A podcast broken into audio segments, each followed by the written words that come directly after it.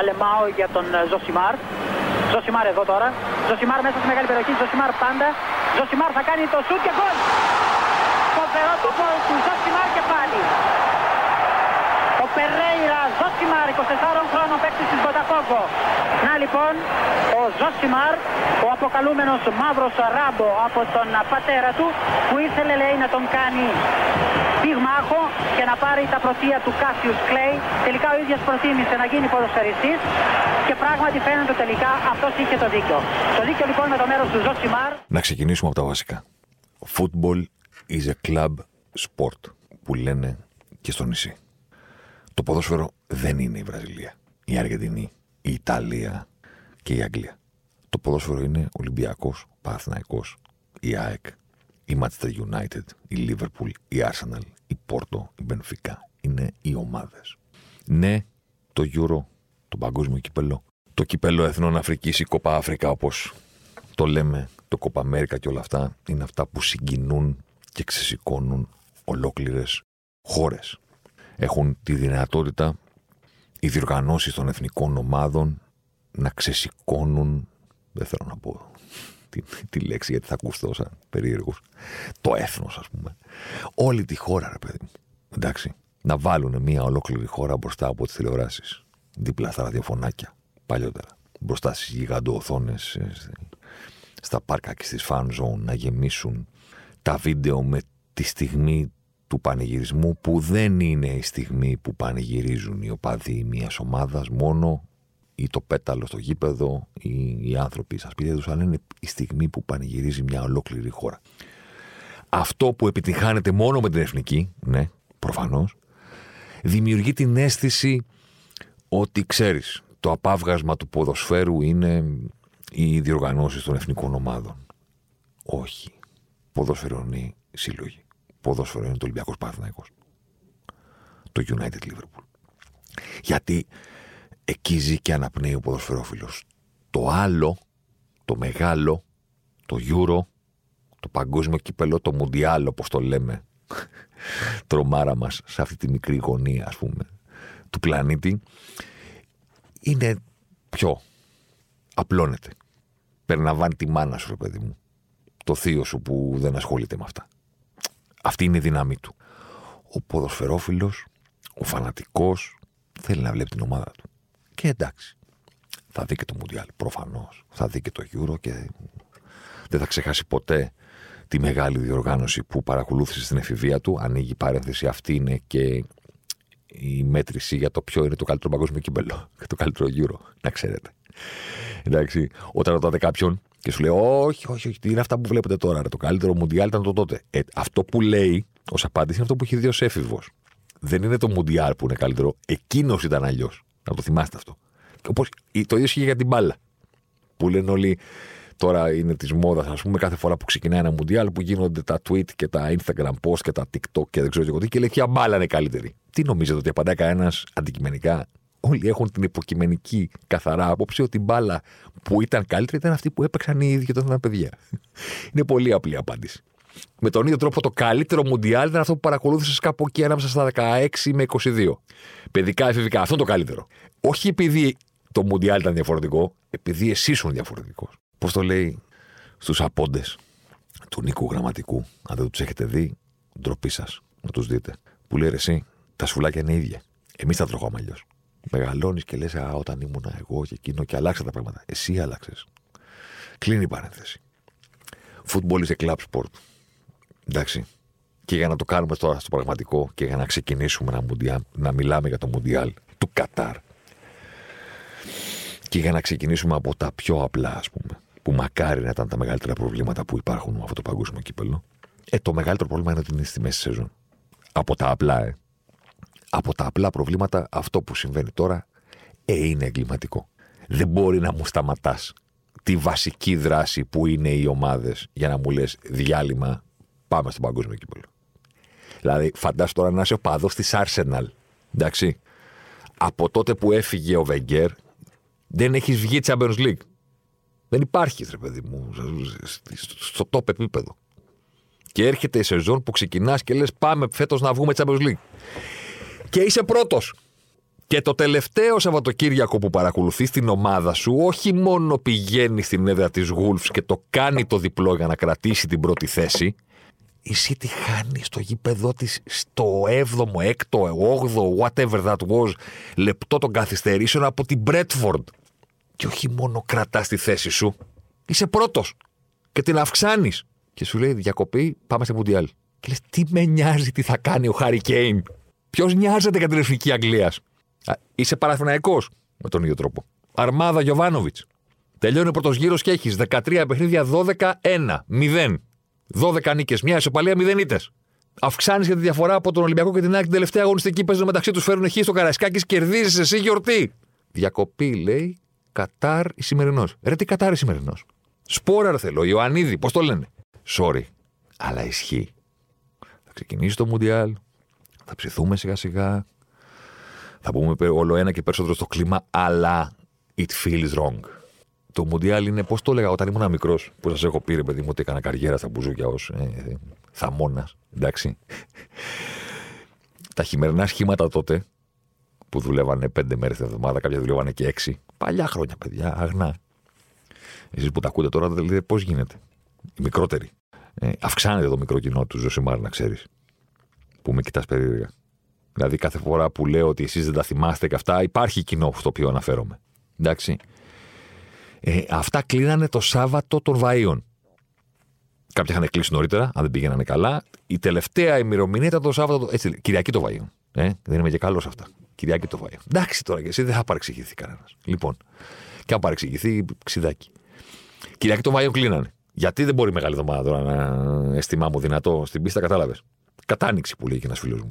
Το μεγάλο Σάββατο, στην Ανάσταση, άνοιγαν τα καλοκαιρινά. Καταλαβες. Οπότε, κάπου εκεί είχαν κλείσει τα αγαπημένα μας ε, σχήματα και τους έλεγα, παιδιά, τώρα τι θα κάνουμε. Τελείωσε η σεζόν, ολοκληρώθηκε. Δώσαμε τον αγώνα μας, κάναμε πρωταθλητισμό στη νύχτα όλη τη χρονιά. Πηγαίναμε Παρασκευή, Σάββατο, ξέρω εγώ, Τρίτη, Τετάρτη κτλ. Τώρα, ξεκούραση λίγο. Ξεκούραση. Ναι, αλλά μετά έρχονταν το καλοκαίρι, δεν μπορούμε να καθίσουμε μέσα. Και ψάχαμε να βρούμε εναλλακτικές. Ποιο από τα σχήματα της παραλιακής, ας πούμε, μας αρέσει και να πάμε να δούμε τι γίνεται. Κατάλαβες. Να βγει ο χειμώνας μέχρι τον Νοέμβριο που ξεκινάνε τα χειμερινά. Ε, αυτό είναι το Μουντιάλ και το Euro. Να τελειώσει η σεζόν, να δεις τι κάνει η ομάδα σου στην Ελλάδα, να δεις τι κάνουν οι ομάδες που υποστηρίζεις στο εξωτερικό. Champions League, πρωταθλητής Ευρώπης, πρωταθλητής Αγγλίας, αυτό κτλ. Ξεκούραση. Ε, τώρα φέρτο. Τώρα φέρτε το Μουντιάλ και το Euro. Αυτό είναι. Για μετά, για όταν τελειώσει η βασική δράση. Όχι μέσα στη μέση. Πηγαίνει η Arsenal να πάρει το ποτάθλημα, πηγαίνει ο Παναθηναϊκός να πάρει το ποτάθλημα και του λες διακοπή για διαφημίσεις. Τι διαφημίσεις, ρε, δεν γίνεται. Α, και κάτι άλλο, ας πούμε. Επίσης, για να πάμε σε αυτά που είναι προβλήματα, αλλά δεν είναι τα μεγαλύτερα προβλήματα, είναι τα μικρότερα. Ε, Σεπτέμβριος, Οκτώβριος, Νοέμβριος, Δεκέμβριος είναι οι τέσσερις μήνες με τους περισσότερους τραυματισμούς σε μία σεζόν για τους ποδοσφαιριστές. Σε αυτούς τους τέσσερις μήνες συμβαίνει το σαράντα επτά τοις εκατό των τραυματισμών και στους υπόλοιπους οκτώ μήνες συμβαίνει το υπόλοιπο πενήντα τρία τοις εκατό. Επειδή έπρεπε να συμπυκνωθούν όλα για να γίνει αυτό το έκτρωμα που λέγεται Μουντιάλ μέσα στη μέση της σεζόν, έχουμε τώρα το. Παίζουμε το Σαββατοκύριακο και την επόμενη εβδομάδα ξεκινάει το Μουντιάλ. Οπότε δεν είναι ότι απλά ένα σοβαρός τραυματισμός αφήνει έξω, εκτός γιατί αυτό συνέβαινε πάντα. Πρώτον, συμβαίνει ότι σημαίνει ότι γίνεται τώρα που είναι πιο συχνοί οι τραυματισμοί, στατιστικά αποδεδειγμένα, σας τα είπα. Και δεύτερον, δεν είναι ανάγκη να είναι σοβαρός. Δεν υπάρχει χρόνος. Ξεκινάει. Και κάθετες και λίγο, τι είδηση έχουμε, νοκάω το τάδε, νοκάω το τάδε, νοκάω το τάδε, νοκάω το τάδε. Ναι, αλλά το κάνετε στο διάστημα που επαναλαμβάνω είναι οι πιο πολλοί τραυματισμοί μέσα στη σεζόν. Είναι λάθος να πιστεύουμε ότι οι τραυματισμοί έρχονται στο τέλος. Τώρα έρχονται οι τραυματισμοί. Από Σεπτέμβριο μέχρι Νοέμβριο. Το σαράντα επτά τοις εκατό. Και βάλατε το Μουντιάλ στις είκοσι Νοεμβρίου. Αλλά, αλλά το γεγονός ότι παρεμβάλλεται και χωρίζει την αγωνιστική σεζόν στα δύο.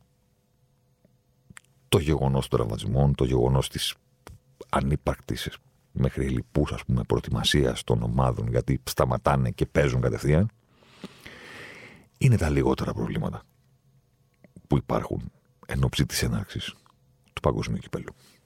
Η συζήτηση για το Μουντιάλ που έρχεται και ξεκινάει είναι λίγο ταυτόχρονα και χαοτική και απλή.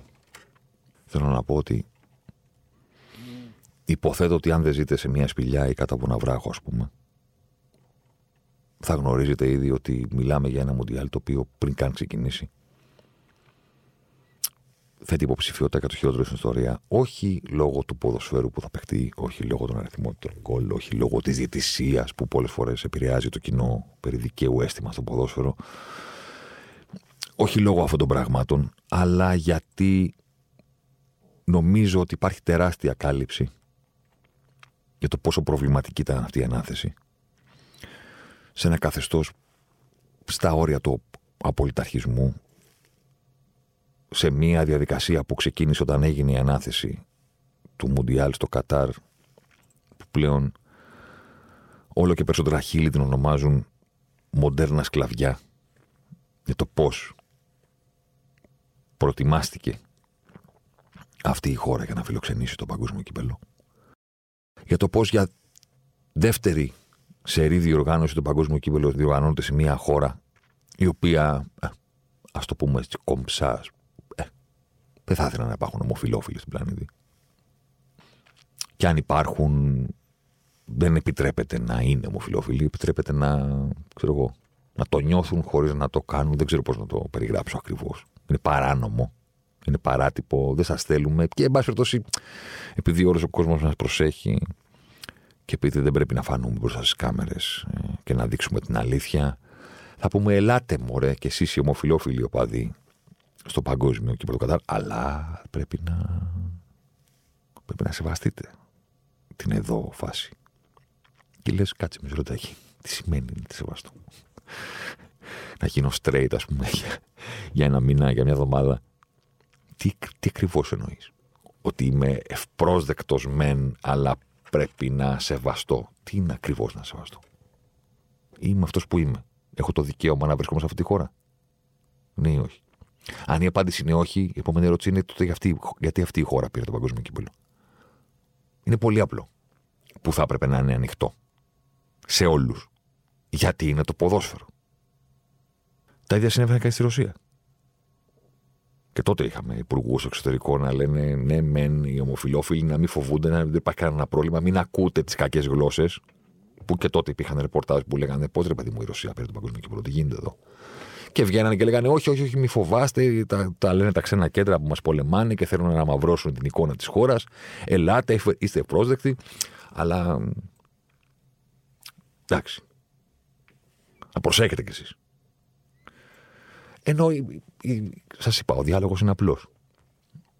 Μπορώ να έρθω. Μπορώ να είμαι ο εαυτός μου? Μπορώ?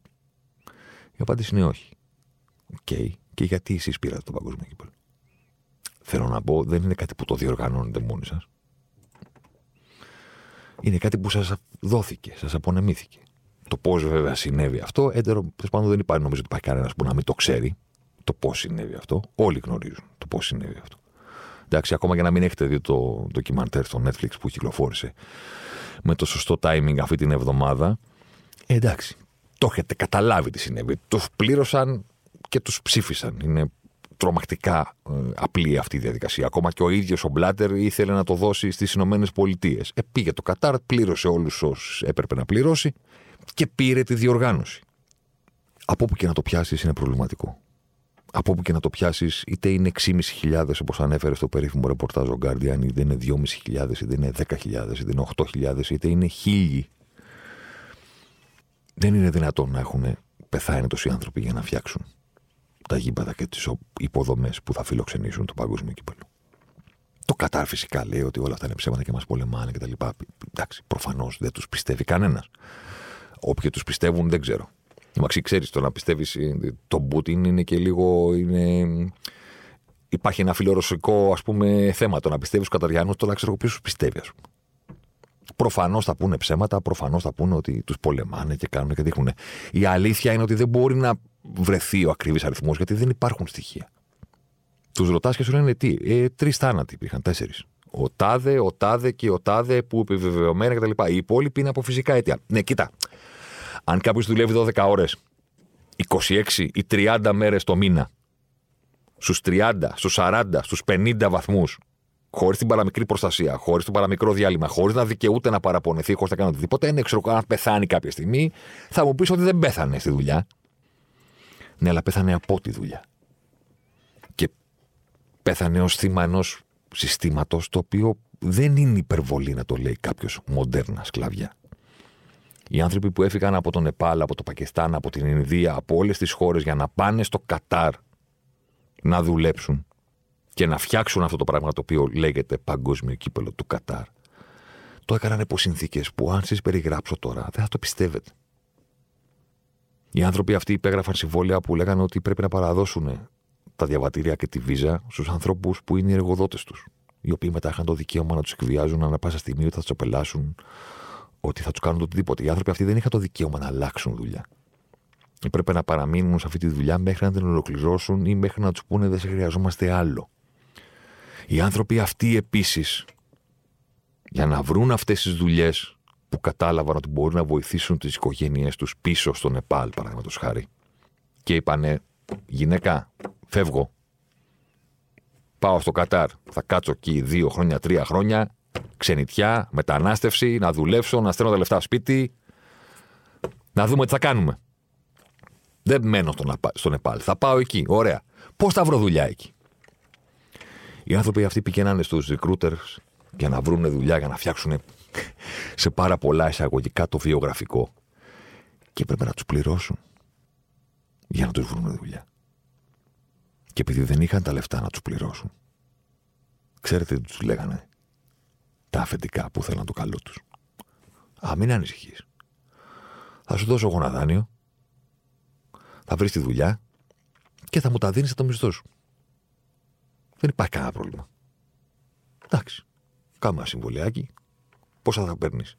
Για να δουλεύεις τριάντα μήνες, τριάντα μέρες το χρόνο, την εβδομάδα, το, το μήνα, συγγνώμη, δώδεκα, δεκατέσσερις ώρες την ημέρα, ένα χιλιάρικο.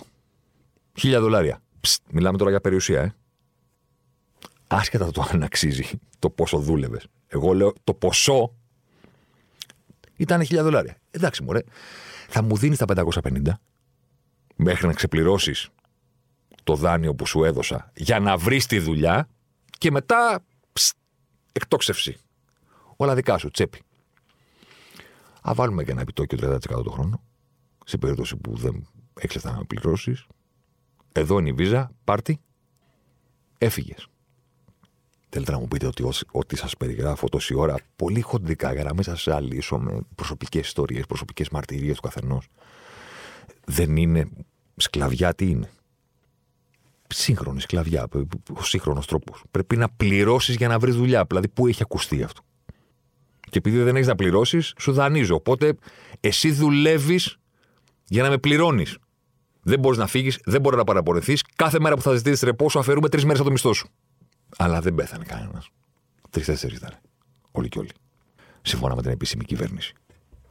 Δεν είναι ακριβώς έτσι.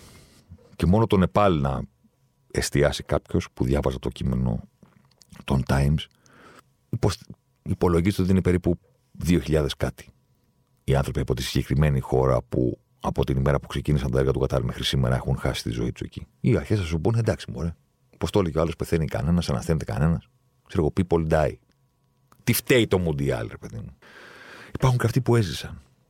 Υπάρχουν αυτοί που γύρισαν πίσω στις οικογένειές τους. Και υπάρχουν αυτοί που έχουν να μας πούν τις ιστορίες. Αν εσείς πιστεύετε ότι τους έβαλαν οι πράκτορες που εχθρεύονται το Κατάρ, οκ, okay, μπορείτε να το πιστέψετε. Ότι όλοι αυτοί είναι πληρωμένοι από τους εχθρούς του Κατάρ και τώρα δίνουν συνεντεύξεις από τον Νεπάλ και τον Μπαγκλαντές και το Πακιστάν και δεν ξέρω και εγώ πού και βάλουν κατά του... της υπέροχης χώρας και του υπέροχου καθεστώτος στο Κατάρ. Εγώ επιλέγω να πω ότι αυτοί οι άνθρωποι λέγουν, λένε την αλήθεια. Οι οποίοι ακόμα και τώρα, τρία ή τέσσερα χρόνια μετά από την επιστροφή τους, παίρνουν χάπια κάθε μέρα για να αντιμετωπίσουν μόνιμες ζαλάδες και μόνιμα προβλήματα που τους έχουν παραμείνει στη ζωή τους από την υπερέκθεση σε θερμοκρασίες που δεν είναι ανεκτές από το ανθρώπινο σώμα.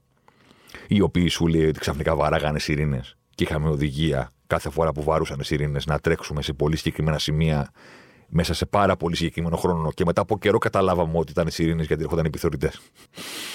Και έπρεπε να εξαφανιστούμε. Και να μπει ο επιθεωρητής και να πει: Α, εδώ πολύ ωραία, ναι, βεβαίως, κτλ. Τσεκ, τσεκ, τσεκ, τσεκ, τσεκ. FIFA approves, δεν υπάρχει κανένα πρόβλημα, όλες οι συνθήκες είναι OK, κτλ. Και μετά που ξαναεχούσε ο ήχος της σιρήνας, επιστρέφαμε στη δουλειά. Επαναλαμβάνω, σε συνθήκες που δεν μπορεί κανένας να τις θεωρήσει ανθρώπινες. Οπότε, από τη μία υπάρχει ένα καθεστώς που λέει: Όχι, δεν πέθανε κανένας. Και από την άλλη υπάρχει, ξέρεις, και η άλλη λογική ότι οκ, okay, ας υποθέσουμε ότι λέτε την αλήθεια, που δεν τη λέτε. Όλοι αυτοί οι άνθρωποι εργάστηκαν και παρέδωσαν όλες αυτές τις υποδομές υπό συνθήκες που εσείς τις θεωρείτε ανεκτές, που τις θεωρείτε κανονικές, που θεωρείτε ότι οι περιγραφές τους είναι οκ. Okay. Δεν μπορούσαν να βρουν αυτοί οι άνθρωποι ανθρώπινο δυναμικό εντός της χώρας για να φτιάξει όλα αυτά τα έργα υπό αυτές τις καιρικές συνθήκες και σε αυτό το κλίμα και σε αυτό το χρονοδιάγραμμα. Μάζεψαν όλους τους πικραμένους της ζωής από τις χώρες, είτε είναι γειτονικές είτε είναι λίγο πιο μακρινές. Τους είπαν: Ελάτε εδώ, θα βγάλετε λεφτά που στη χώρα σας δεν μπορείτε να τα φανταστείτε ποτέ. Και τους έκαναν σκλάβους για όσο χρειάστηκε. Μέχρι να πεθάνουν, μέχρι να τελειώσει τα έργα. Υπάρχουν αναφορές για ε, ανθρώπους οι οποίοι δεν, τόσο πολύ δεν άντεχαν αυτή την ιστορία, που έκαναν επίθεση στον συγκάτοικό τους και τον τραυμάτισαν, ξέρω εγώ, με ένα κοφτερό αντικείμενο στο πόδι ή κάπου αλλού, ώστε να τους καταγγείλει και να τους στείλουν πίσω. Τους λέει: δεν μπορώ, να, δεν μπορώ να βγω από εδώ μέσα. Δεν μπο, είμαι σκλάβος κανονικός. Οπότε θα το ρισκάρω να κάνω ένα περιστατικό που αντί να με βάλουν φυλακή, ρε παιδί μου, επειδή δεν νοιάζονται για τον αυτό που χτύπησα, γιατί άμα χτυπήσω κάποιον καταβιανό, δεν θα ξαναδώ το φως του ήλιου, εντάξει, να χτυπήσω κάποιον δικό μου, να πούνε αυτός είναι ταραξίας. Να με στείλουν πίσω. Δεν μπορώ να φύγω αλλιώς από εδώ. Και έχω συνειδητοποιήσει, έχω αποφασίσει ότι αν μείνω θα πεθάνω.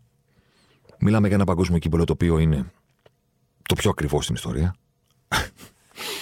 Και γελάω διότι ε, αυτή μου η ατάκα είναι αληθινή, αλλά είναι και πάρα πολύ ψεύτικη.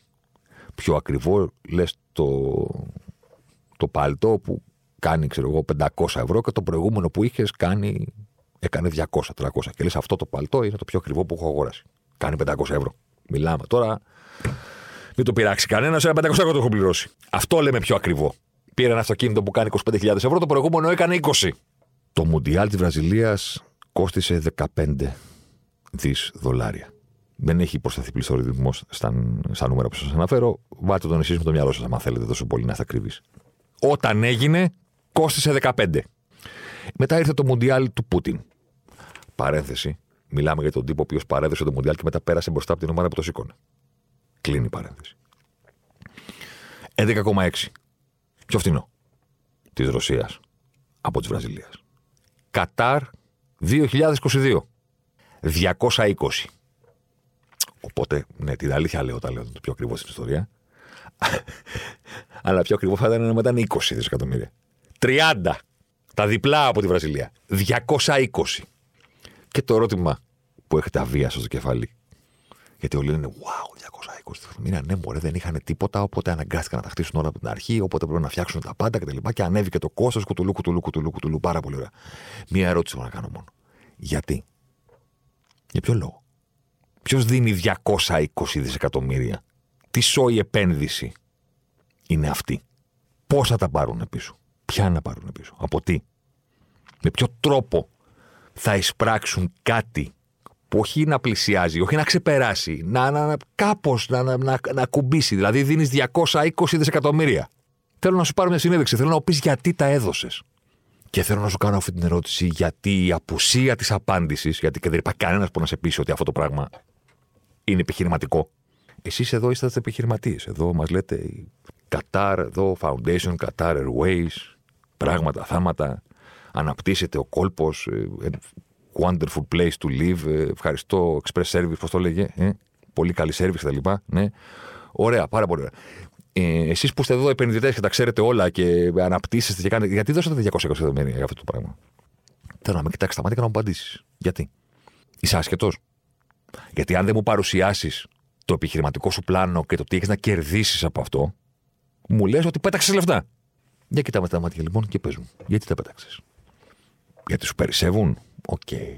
Ναι, είναι με αυτή μια. Okay. Μια πιθανή εκδοχή. Δεν τα πέταξες γιατί σου περισσεύουν όμως.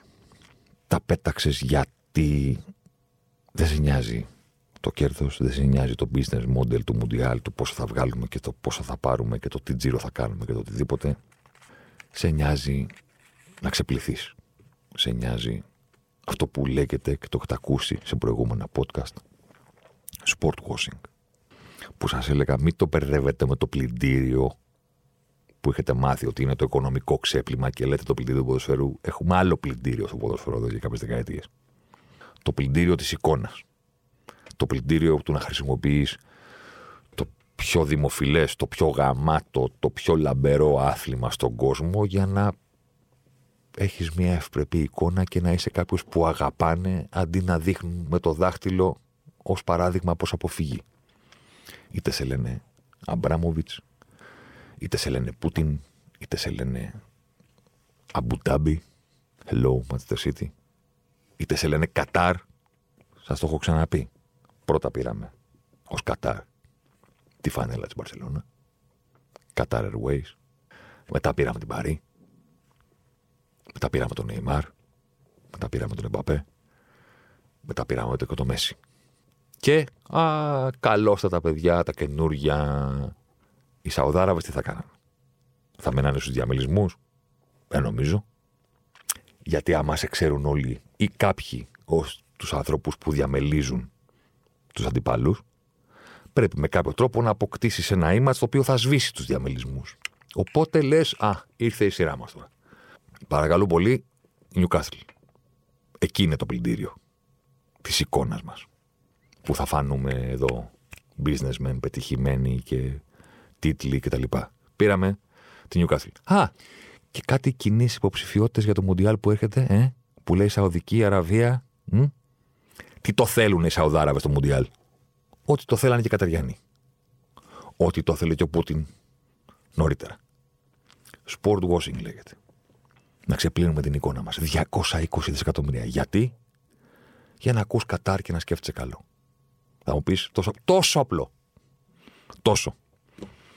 Και σιγά που θα άφηναν το καλοκαίρι τον Εμπαπέ πέντε μήνες πριν το Μουντιάλ που το σχεδιάζουν δύο δεκαετίες να φύγει από την Παρίσι Ζερμέν. Δεν τον ξαναβλέπαμε. Θα πήγαινε το αεροπλάνο με τη μύτη. Και τώρα έχετε στη τιμή τους. Α, να σου πω και ένα άλλο φοβερό. Την Κυριακή ξέρεις τι έχει? Τον Grand Prix. Ούτε να την πω την ομάδα τη λέξη αυτή, δεν μπορώ τόσο συγχαίρομαι την φόρμουλα. Το Grand Prix του Abu Dhabi. Ε? Με τους οποίους εμείς έχουμε μεγάλο τώρα. Συνομίζετε ότι η κόντρα είναι της Ρεάλ με την Παρί και τα λοιπά. Η κόντρα είναι μεταξύ τους. Μην κοιτάς που δεν παίζουν στο ίδιο πρωτάθλημα. Είναι η κόντρα του κόλπου.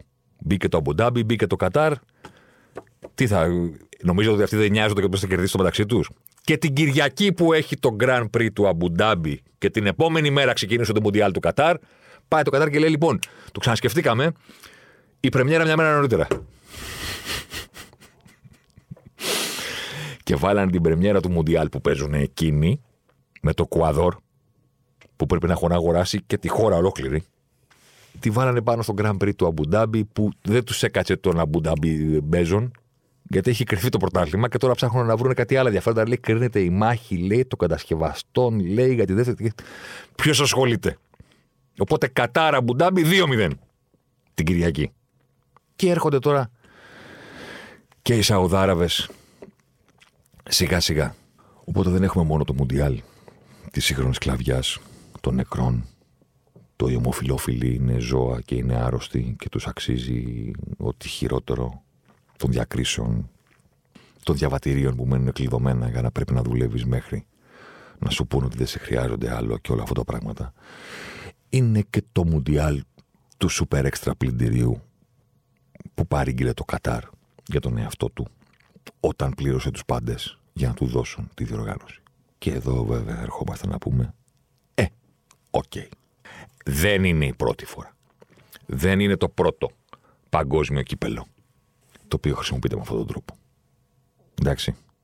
Δεν ζούσαμε, αλλά τα έκανε και ο Μουσολίνι όταν έφερε το δεύτερο παγκόσμιο κύπελο της ιστορίας, το τριάντα τέσσερα, στην Ιταλία. Τα έκανε.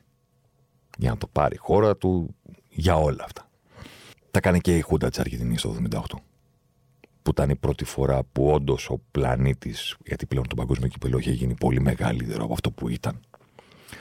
Το τριάντα τέσσερα, ας πούμε, στην Ιταλία. Εντάξει. Το εβδομήντα οκτώ υπήρχε τηλε, τηλεόραση. Από το εβδομήντα κιόλας έγχρωμη. Είχε γίνει το Μουντιάλ κάτι υπερτεράστιο. Και η κάλυψη των γεγονότων και όλα αυτά τα πράγματα. Το Μουντιάλ το εβδομήντα οκτώ ήταν το πρώτο το οποίο συνοδεύτηκε, ας πούμε, με τη λέξη μποϊκοτάζ. Κάντε κάτι. Δεν μπορεί να νομιμοποιήσετε με την παρουσία σας τη Χούντα, το Βιδέλα και όλα αυτά που συμβαίνουν αυτή και τα βασανιστήρια και τους χιλιάδες ανθρώπους που χάνουν τη ζωή τους και βασανίζονται, βιάζονται, ευνουχίζονται και δεν τους βρίσκει ποτέ κανένας και όλα αυτά συμβαίνουν μερικά μέτρα μακριά από το γήπεδο που παίζει η Εθνική Αργεντινής. Τότε υπήρχαν φωνές σε όλη την Ευρώπη. Ήταν η πρώτη φορά. Δεν το θυμάμαστε, δεν το θυμόμαστε για να πούμε ότι να μωρέ δεν έγινε και κάτι που ξανασυμβαίνει τώρα. Είναι γιατί, οκ, okay, έχει ξανασυμβεί. Και τότε ρωτάγανε τους ποδοσφαιριστές γιατί παίζεις, γιατί δεν παίζεις. Και για πάρα πολλά χρόνια αργότερα οι ήρωες της Αργεντινής που το εβδομήντα οκτώ με τον Κέμπες και τον Μπασαρέλα έφεραν στην Αργεντινή το πρώτο Μουντιάλ. Γιατί η χώρα έπρεπε αιώνια να απαντάνε σε ερωτήσεις και να τους λένε ναι, αλλά πώς νιώθεις που αυτό βοήθησε τη Χούντα. Πώς νιώθεις για το γεγονός ότι εσύ λες ότι έδωσες χαρά σε όλη τη χώρα και μερικά μέτρα μακριά από το στάδιο αυτό. Χιλιάδες άνθρωποι έχουν χάσει τη ζωή τους, βασανίστηκαν και δεν βρέθηκαν και ποτέ και παραμένουν μέχρι και σήμερα αγνοούμενοι. Και αυτό είναι κάτι που συνεχίζονταν κατά τη διάρκεια του παγκοσμίου κυπέλου. Όσο όλη η χώρα, ακριβώς με τον τρόπο με τον οποίο το, σχε... το σχεδίασε η Χούντα, ασχολούνταν με τα γκολ. Γιατί γι' αυτό πήρε το παγκοσμίο κυπέλο. Και οι απαντήσεις των πρωταγωνιστών είναι mixed. Κάποιοι λένε ντρέπομαι που εγώ νόμιζα ότι δίνω χαρά στη χώρα μου και υπήρχαν άνθρωποι οι οποίοι πέθαιναν και βασανίζονταν. Κάποιοι άλλοι λένε τι να κάνω, δεν το ήξερα. Κάποιοι άλλοι λένε ξέρεις κάτι όμως, παρόλα αυτά, ξέρω εγώ, η χαρά που έδωσα και η ένωση που έγινε σε αυτούς τους ανθρώπους δεν ήταν θετικό. Γιατί μου, μου, μου βάζεις χέρι, ας πούμε, επειδή δίπλα μου πανηγύριζε ο δικτάτορας. Υπάρχουν αναφορές ότι στους πανηγυρισμούς, ας πούμε, φεύγανε να τον αποφύγουν στις φωτογραφίες. Δεν θέλανε να βγουν φωτογραφία μαζί του. Και ξέρεις, κάθε φορά που διαβάζεις με τέτοια δήλωση, εγώ πιάνω τον εαυτό μου. Δεν το λέω για να κρατήσω ίσες αποστάσεις.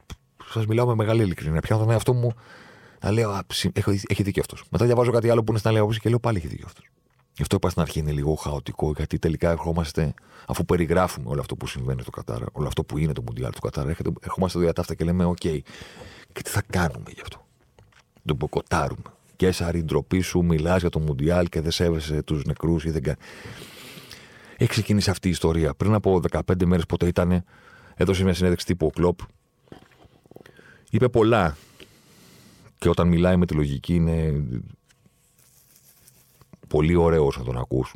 Μετά τους αγώνες, καμιά φορά μιλάει το συναίσθημα και το χάνει λίγο. Και την επόμενη, στην επόμενη συνέντευξη τύπου ζητάει συγγνώμη. Ε, όταν μιλάει με τη λογική, λέει πράγματα. Είπε ένα με το οποίο συμφωνώ πολύ, ότι δεν καταλαβαίνω αυτό που κάνετε στους ποδοσφαιριστές. Δηλαδή από τώρα και για το επόμενο διάστημα, σε κάθε συνέντευξη τύπου, σε κάθε γκολ, σε κάθε flash interview, σε κάθε πριν από το μάτς, μετά το μάτς, θα τους λέτε για αυτό που συμβαίνει. Αν θέλουν να πούν κάτι, ας το πούνε μόνοι τους. Αν θέλουν να κάνουν κάτι, ας το κάνουν μόνοι τους. Έχουν πάει εκεί για να παίξουν το ποδόσφαιρο, έχουν πάει εκεί για να απολαύσουν τη μεγαλύτερη στιγμή της ζωής τους. Δεν μπορείτε να τους δίνετε ένα ρόλο, αν δεν το ζητήσουν οι ίδιοι, με το ζόρι. Πόσες φορές θα ρωτήσετε τον Χάρι Κέιν ως αρχηγός της Αγγλίας για τα δικαιώματα των ομοφυλόφιλων, για το rainbow flag, για το rainbow περιβραχιόνιο, για το rainbow τέτοιο. Θέλει να παίξει ποδόσφαιρο. Αν θέλει να κάνει κάτι, είπε ο Κλοπ, ας το κάνει. Αν θέλει με κάποιο τρόπο να διαμαρτυρηθεί, αν θέλει με κάποιο τρόπο να εκδηλώσει την αντίθεσή του, ας το κάνει. Δεν μπορεί να τους βάζει το μικρόφωνο συνέχεια και του λες τι γνώμη είσαι αυτό, τι γνώμη. Ποδοσφαιριστής είναι. Έκανε και μία άλλη επίθεση ο Κλοπ στους δημοσιογράφους και τους έλεγε ότι τώρα είναι αργά. Τώρα έρχεται, έρχεστε και βάζετε μικρόφωνα και κάμερες μπροστά στο πρόσωπο όλων των ανθρώπων του ποδοσφαίρου, παικτών και προπονητών, και τους λέτε τι γνώμη για αυτό, τι γνώμη για εκείνο, τι γνώμη για το άλλο. Και λέει, τώρα είναι αργά. έπρεπε να το κάνετε όταν πήραν τον παγκόσμιο κύπελλο. Και δεν είπατε τίποτα. Εκεί είχε άδικο. Στο τελευταίο κομμάτι. Χάρης στην πολύ καλή δουλειά του τύπου παγκοσμίως, είμαστε σε θέση να γνωρίζουμε από την πρώτη κιόλα στιγμή τι έχει συμβεί. Μάθαμε για τις δωροδοκίες, μάθαμε για το πώς πλήρωσαν για να το πάρουν. Έχουμε μάθει για τις συνθήκες, έχουμε μάθει για τους θανάτους, έχουμε μάθει για τη σκλαβιά, έχουμε μάθει για τα δικαιώματα των ομοφυλόφιλων. Έχουμε μάθει πάρα πολλά πράγματα. Ο τύπος έχει άδικο σε αυτό ο Κλοπ. Μπορεί όχι ο άνθρωπος που είχε απέναντί του συνέντευξη τύπου της Liverpool, αλλά άλλοι σε μεγαλύτερα μιμιέ που έκαναν μεγαλύτερες έρευνες, μας έδειξαν τι συμβαίνει. Δεν αποκρύφθηκε όλη αυτή η πραγματικότητα κατά το Μουντιάλ. Σε αυτό, κύριε Κλοπ, έχεις άδικο. Ο τύπος τη δουλειά του την έκανε. Δεν μιλάω για τον εαυτό μου τώρα. Μιλάω για τον Guardian και τους Times και τον, την Independent και όλο αυτό το κομμάτι. Την έκανε τη δουλειά τους όλα αυτά τα χρόνια. Και πριν από δύο χρόνια και πριν από τρία. Όχι τώρα στο φινάλε, στο παραπέντε, ότι λίγο είναι αυτό το παγκόσμιο κύπελλο. Όχι. Όλο αυτό το διάστημα. Το ποδόσφαιρο δεν έκανε τη δουλειά του, ρε Γιώργη. Όχι ο τύπος. Το ποδόσφαιρο δεν έκανε τη δουλειά του. Και όταν λέω το ποδόσφαιρο, δεν εννοώ αυτά τα ρεμάλια της FIFA που πλουτίζουν μόνο και μόνο για να ψηφίσουν ποια χώρα θα είναι η επόμενη που θα πάρει το Μουντιάλ ή οτιδήποτε. Δεν μιλάω για αυτούς. Μιλάω για τους πρωταγωνιστές, μιλάω για αυτούς που έχουν τη δύναμη. Τη δύναμη όχι να πούνε θα το πάρει το Κατάρ. Τη δύναμη του να ενωθούν την επόμενη μέρα και να πούνε όπα. Το Κατάρ πήρε το παγκόσμιο κύπελλο και αυτό είναι κάτι που δεν πρέπει να συμβεί. Πάμε να δούμε πώς θα το αποτρέψουμε. Αφού ενημερωθήκατε από τον τύπο για το τι συμβαίνει. Έχεις δίκιο, έχεις πάρα πολύ δίκιο να λες αφήστε τώρα τους ποδοσφαιριστές γιατί τώρα είναι αργά. Έχεις δίκιο σε αυτό το κομμάτι. Αλλά από την άλλη, το τώρα είναι αργά σημαίνει θα πρέπει να έχει γίνει κάτι νωρίτερα. Από ποιον? Και τώρα λένε σε όλους να μποϊκοτάρουν και να μην πάνε. Ο, αλήθεια τώρα. Ένα μήνα πριν το Μουντιάλ, μία εβδομάδα πριν το Μουντιάλ, ένα χρόνο πριν το Μουντιάλ, λες τον άλλον τι θα κάνεις. Σε ποιον? Σε ένα εικοσιπεντάχρονο Βραζιλιάνο που μόλις τον κάλυψαν στην Εθνική Βραζιλία, να του πει να μην πάει στο Μουντιάλ. Στο Βινίσιους, στο Ραφίνια, στο Ριτσάρλισον, ποιοι είναι όλοι αυτοί οι ληστές που θα παίξουν πρώτη φορά σε Μουντιάλ με την Εθνική Βραζιλία. Βραζιλιάνοι, ε. Θέλω να πω για αυτούς το Μουντιάλ είναι ο παράδεισος, ξέρω εγώ. Δεν υπάρχει πιο πάνω από αυτό. Με ουντέους, δεν, δεν γίνεται κάτι άλλο. Αυτό είναι. Και θες να του πεις αυτού του Βινίσιους, ας πούμε, που αφού είχε κάνει ό,τι είχε κάνει στο ξεπέταγμα στην Ρεάλ Μαδρίτης, κοίταξε να δεις πόσο χρόνο είσαι, είκοσι ένα, είκοσι δύο, είκοσι τρία, είναι, ξέρω εγώ. Ε, λοιπόν, άσε με να σου εξηγήσω γιατί πρέπει να μποϊκοτάρεις το παγκόσμιο κύπελλο. Σου πει τι, τι. Εγώ, να μποϊκοτάρω τον παγκόσμιο κύπελλο. Για ποιο λόγο? Θα σε ακούσει. Πιθανότατα θα καταλάβει. Αυτό που δεν θα καταλάβει είναι γιατί του μεταφέρεις την ευθύνη να αποτρέψει κάτι για το οποίο δεν έχει την παραμικρή συνεισφορά. Δεν το ψήφισα. Δεν το διαφήμισα. Δεν είμαι ο Ντέιβιντ Μπέκαμ που πήρε εκατόν πενήντα εκατομμύρια συμβόλαιο για να γίνει ambassador του Κατάρ. Άλλο ένα παράδειγμα. Γιατί κάποιος να πρέπει να πληρώσει τον Μπέκαμ για να, και να του δώσει εκατόν πενήντα εκατομμύρια για να γίνει ambassador του Κατάρ? Για ποιο λόγο? Ξέρω εγώ, κατάλαβες. Δηλαδή είναι σαν να ακούς, ρε παιδί μου, ποιο το πιο άσχημο ελληνικό νησί, ξέρω εγώ. Εντάξει. Δηλαδή έχει πληρώσει κανέναν Μύκονος για να πει εδώ είναι πολύ ωραία? Όχι. Γιατί όλοι το ξέρουν. Δηλαδή για να πληρώνεις τον Μπέκα με εκατόν πενήντα εκατομμύρια για να μου πει πόσο γαμάτος είσαι, πρέπει να είσαι, ρε παιδί μου, ό,τι χειρότερο κυκλοφορεί. Ένα και ένα κάνουν δύο. Δηλαδή δεν έχω, χρειάζομαι κάτι άλλο. Και θα σου πει ο Βινίσιους, εγώ πού, τι έκανα? Δεν ήμουν επαγγελματίας όταν ψηφίστηκε όλο αυτό. Δεν ήμουν καν αυτός που ψήφισε. Δεν ήμουν ambassador. Δεν είμαι η Διεθνής Αμνηστία. Δεν είμαι τα ανθρώπινα δικαιώματα. Δεν είμαι ο ΟΗΕ. Δεν είμαι η FIFA. Ξέρω εγώ. Δεν είμαι η Ένωση των Παγκοσμίων Ιδιοκτητών Μέσων Μαζικής Ενημέρωσης. Δεν είμαι κάτι από όλα αυτά. Είμαι ένα παιδί που παίζει μπάλα. Τι θες τώρα? Τι να κάνω ακριβώς? Δεν είμαι ο Μπράινερ. Ο Μπράινερ δεν πήγε το εβδομήντα οκτώ. Ένας ήταν, ρε παιδί μου, γίγαντας. Γνωστός για τις πολιτικές σου πεποιθήσεις, τεράστιος. Υπάρχουν τέτοιοι, προφανώς. Υπάρχει ο Σόκρατες, υπάρχουν άνθρωποι, ρε παιδί μου, στο ποδόσφαιρο που είχαν μια διαφορετική ματιά. Ε, και μπράβο τους. Δεν μπορώ να πω στο Βινίσιους, ε, κοίταξε να δεις, ε, πρέπει να γίνεις ο Σόκρατες. Θα είναι ο Βινίσιους. Δεν μπορώ να του ζητήσω να γίνει κάτι άλλο. Ειδικά για κάτι το οποίο δεν φέρει την ευθύνη. Βγήκε ο Γιώργης, να σε πάω και εκεί. Και το είπανε, ρε παιδί μου, για το περιβραχιόνιο στα χρώματα του ουράνιου τόξου, το οποίο, ξέρεις, είναι μια ελάχιστη ένδειξη, ρε παιδί μου, ότι μπορεί εδώ το κράτος να θεωρεί ότι οι ομοφυλόφιλοι είναι ζώα και πρέπει να τους σκοτώνουμε. Εν πάση περιπτώσει, δεν σκοτώνονται ακριβώς, γιατί αν και επιτρέπεται κάτω από τον Ισλαμικό νόμο, δηλαδή προβλέπεται, αλλά δεν έχει καταγραφεί ότι τους σκοτώνουν όντως. Πέρα την πλάκα τώρα.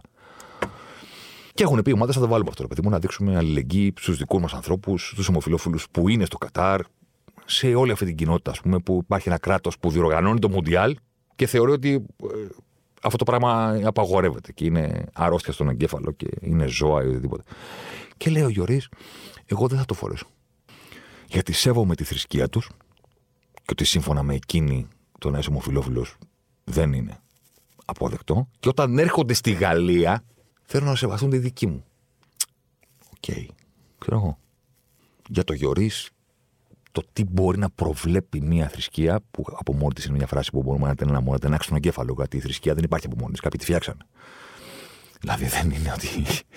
Τι σημαίνει το προβλέπει η θρησκεία? Δηλαδή το προβλέπει κάποιος που το έγραψε. Μπορεί εκείνη την ημέρα να έχει γράψει κάτι άλλο και να προέβλεπε κάτι άλλο. Δηλαδή δεν είναι ότι είναι κάτι υπαρκτό εκεί έξω, είναι κάτι made up. Δεν ξέρω πώς να, να στο εξηγήσω, ρε παιδί μου, αλλά τα κείμενα αυτά δεν είναι τα βρήκαμε κάπου.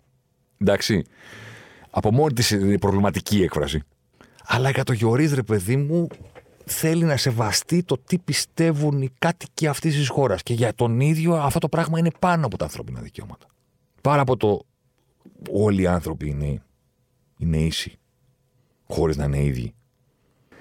Τι να του πεις του Γιωρίς, οκ, okay, τώρα ξέρω εγώ, να το σταυρώσω. Όπως σταύρωσα τον το Μπουγιόλ και τον Κασίγιας, γιατί το καραγκιουζιλίκι που κάνανε. Θα ξεκινήσει τον παγκόσμιο κύπελλο και νομίζω ότι κάθε της και λίγο θα έχουμε μια τέτοια είδηση. Ο τάδε είπε αυτό. Ο πανηγυρισμός του τάδε που σήμαινε το τάδε. Συνέβη το τάδε στις κερκίδες. Κάποιος έβγαλε μια. Λέει, μη βγάζετε, λέει, rainbow flag. Θα βγάλω ό,τι θέλω, ρε φίλε. Πιστεύω ότι θα, θα υπάρξει καταγισμός από τέτοιες ειδήσεις μέχρι που να συμβεί αυτό που συμβαίνει πάντα. Να χαθεί η ουσία στην υπερπληροφόρηση, στο gaslighting και να βαρεθούμε και να πούμε εντάξει, μόνο τώρα που, που, που κάθε της και λίγο τώρα κάθε με αυτό θα ασχολούμαστε. Ξέρω εγώ, κάτσε να δούμε το μάτς, ρε παιδί μου. Και μετά υπάρχει και το δάχτυλο που κουνιέται σε εμάς. Γιατί δεν λες κάτι? Ωραία, είπα. Τι θες να κάνω τώρα? Να ανέβω πάνω και να πω του Βλαχόπουλου, λοιπόν, κοίταξε να δεις, ε, θα πω η Κοτάρ τον παγκόσμιο κύπελλο. Θα μπορούσα, ξέρω εγώ. Ναι, να πάω στην ιδιοκτησία, να πάω στην εταιρεία, να πάω στον διευθυντή μου και να του πω, κοίταξε να δεις. Ε, πιστεύω ότι δεν πρέπει να το κάνει. Πιστεύετε ότι θα είχα δίκιο. Ρε παιδί μου, honestly, πιστεύετε ότι θα είχα δίκιο? Αν τους έλεγα σοβαρά ότι πιστεύω ότι το Σπορ είκοσι τέσσερα δεν πρέπει να καλύψει τον παγκόσμιο κύπελλο. Δηλαδή, θα με κοιτούσαν και θα μου λέγανε ναι, πάμε να το κάνουμε. Ή αν μου έλεγαν ότι ok, ακούμε την άποψή σου, αλλά δεν θα το κάνουμε. Μετά θα είχαν μια άποψη για μένα που θα ήταν, ξέρω εγώ, επαγγελματική, σωστή, θα μου λέγανε πιστεύετε ότι θα είχα δίκιο. Θα μπορούσα να πω δικό μου το podcast. Ε, δικό μου δεν είναι. Έχω κάνει συντάκτη. Έχω κάνει εδώ υπεύθυνο παραγωγής. Ό,τι θέλω, λέω. Θα μπορούσα να πω, λοιπόν, κοίταξε να δεις, επειδή δικό μου το podcast, κατά τη διάρκεια του παγκοσμίου κυπέλλου του Κατάρ, θα λέω ιστορίες από τα προηγούμενα παγκόσμια κύπελλα. Ε? Καλό περιεχόμενο είναι και αυτό. Με αυτόν τον τρόπο θα διαμαρτυρηθώ. Θα μπορούσα να το κάνω. Οκ. Okay. Αλλά τώρα σοβαρά, ότι δεν θα έπρεπε να μποϊκοτάρει το Σπορ είκοσι τέσσερα ή η Game Night ή το Show Must Go On του παγκόσμιου κυπελλού. Θα μου πεις και τι να κάνουμε, να τους αφήσουμε? Τους άφησαν αυτοί που μπορούσαν να τους αφήσουν. Και υποθέτω ότι αν ποτέ κατατεθεί αυτός ο περίφημος φάκελος ξαφνικά η Ελλάδα συνδιεκδικήσει το Μουντιάλ του δεν ξέρω κι εγώ πότε είναι με τη Σαουδική Αραβία, θα είναι περίεργοι κάποιοι που να πούνε όχι, μην το κάνετε αυτό. Don't do this. Όσο περίεργοι ήταν αυτοί που ακούστηκαν τότε που λέγανε μην το κάνετε αυτό με τη Ρωσία και το Κατάρ, τότε είναι η εποχή όμως. Κατά τη διάρκεια. Όχι τώρα. Δεν ξέρω πώς να το ολοκληρώσουμε όλο αυτό. Το Μουντιάλ ξεκινάει. Θα το δούμε λίγο παγωμένοι στην αρχή. Εικάζω. Είναι και περίεργες οι ώρες. Είναι χειμώνας. Χωρίς να είναι χειμώνας. Στην πορεία θα έρθουν οι συγκινήσεις, θα έρθουν τα γκολ, θα έρθουν το είδες αυτό που έγινε στις καθυστερήσεις, τι πέναλτι έδωσε ο άλλος, τι έγινε με το βαρ, ξέρω και εγώ τι. Θα έρθουν τα νοκάουτ, θα γεμίσει η οθόνη με τους μεγάλους πρωταγωνιστές που είναι οι ποδοσφαιριστές. Ε, και όπως συμβαίνει πάντα. Θα ξεχαστούμε, θα εστιάσουμε σε αυτό που αγαπάμε και αυτό μας το focus είναι και ο λόγος που το Μουντιάλ δεν θα σταματήσει ποτέ να είναι μια πολιτική κίνηση και ένα πλυντήριο κάτι ποντάρι διακόσια είκοσι ή τριακόσια ή δεν ξέρω και εγώ πόσα δισεκατομμύρια στο γεγονός ότι είναι ανίκητη η δύναμη και το απειλ του αθλητισμού του ποδοσφαίρου. Σε ξεπλένει, σε βγάζει καθαρό.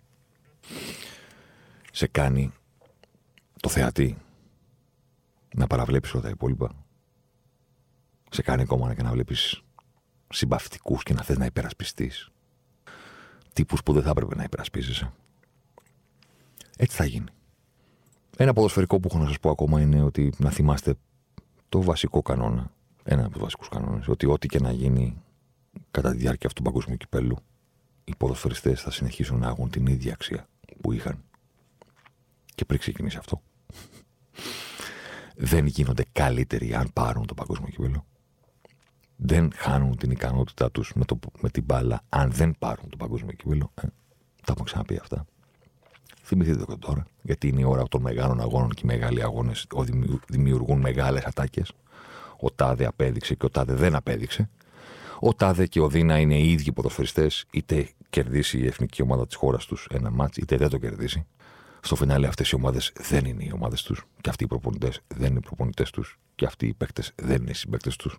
Είναι αυτοί που συναντιόνται αραιά και που για να φτιάξουν κάτι που λέγεται εθνική ομάδα και να παίξουν σε κάτι διοργανώσεις. Δεν είναι η πραγματική τους δουλειά, ρε παιδί, που το λένε. Είναι part-time. Εντάξει. Κατά τα λοιπά, το Σπορ είκοσι τέσσερα θα καλύψει μέσω της όπτα τον παγκόσμιο κύπελλο για πρώτη φορά στην ιστορία, κάτι που θα έπρεπε. Κάτι που μάλλον διορθώνω που με κάνει πάρα μα πάρα πολύ χαρούμενο και δεν το πιστεύω ότι ήρθε αυτή η στιγμή, αλλά από την άλλη θα προτιμούσα να μην είναι αυτό το παγκόσμιο κύπελλο. Να μην είναι με αυτές τις συνθήκες. Τι να κάνουμε. Είναι αυτά που μπορείς να ελέγξεις και αυτά που σου έρχονται. Σε αυτά που μπορώ να ελέγξω, έκανα τα πάντα και έκανε και είκοσι τέσσερα μίντια και έκανε και το Σπορ είκοσι τέσσερα για να πάμε το περιεχόμενό μας ένα βήμα, δύο βήματα κάθε σεζόν πιο κάτω. Όπτα κάνουμε, εκπομπές κάνουμε, podcast κάνουμε.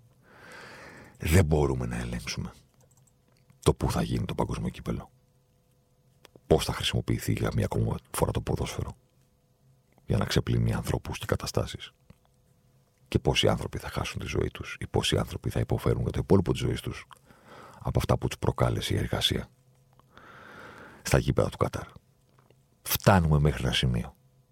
Θα έπρεπε να φτάνουμε πιο μακριά. Μπορεί. Θα μπορούσαμε να έχουμε κάνει κάτι καλύτερο. Μπορεί. Οκ. Okay. Την επόμενη φορά ίσως να τα κάνουμε καλύτερα.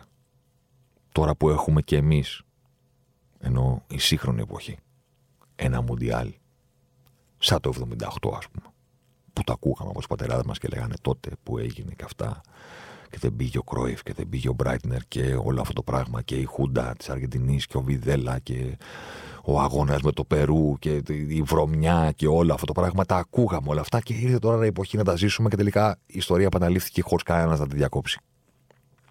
Ε, ξέρω εγώ. Την επόμενη φορά, ας πούμε, που θα ανακοινωθεί, ίσως ε, τότε θα πρέπει να ξεκινήσει κάτι που να εμποδίσει την επανάληψη. Και στο φινάλε, αν, και, αν δεν μπορείς να κάνεις κάτι ώστε να μην πάρει το Κατάρ το παγκόσμιο κύπελλο, μπορείς να κάνεις κάτι ώστε να διασφαλίσεις ότι, ξέρω εγώ, δεν θα είναι αυτές οι συνθήκες των ανθρώπων που δουλεύουν εκεί. Κάπως, δεν ξέρω. Να πεις, παιδί μου, δεν έχω τη δύναμη να αλλάξω την απόφαση, αλλά ξέρω εγώ. Ας μην πεθάνουν τόσοι άνθρωποι. Και ας μην αλλάξει η άποψη το Κατάρ για τους ομοφυλόφιλους. Α, τουλάχιστον, παιδί μου, να, να κερδίσουμε κάτι, να κάνουμε μια μικρή νίκη. Να μην γίνουν όλα αυτά μαζί σε αυτή τη ρημάδα τη διοργάνωση που ξεκινάει την Κυριακή. Καλό Μουντιάλ να έχουμε, όπως και αν είναι αυτό. Εδώ θα είμαστε να συζητάμε ό,τι επιλέγουμε να συζητήσουμε. Να είστε κάθε μέρα στο Σπορ είκοσι τέσσερα, γιατί έχουμε κοπιάσει πάρα μα πάρα πολύ στην προετοιμασία όλων των πραγμάτων που θα κάνουμε κατά τη διάρκεια του παγκοσμίου κυπέλου. Θα το δείτε και ραντεβού την επόμενη εβδομάδα. Να είστε καλά.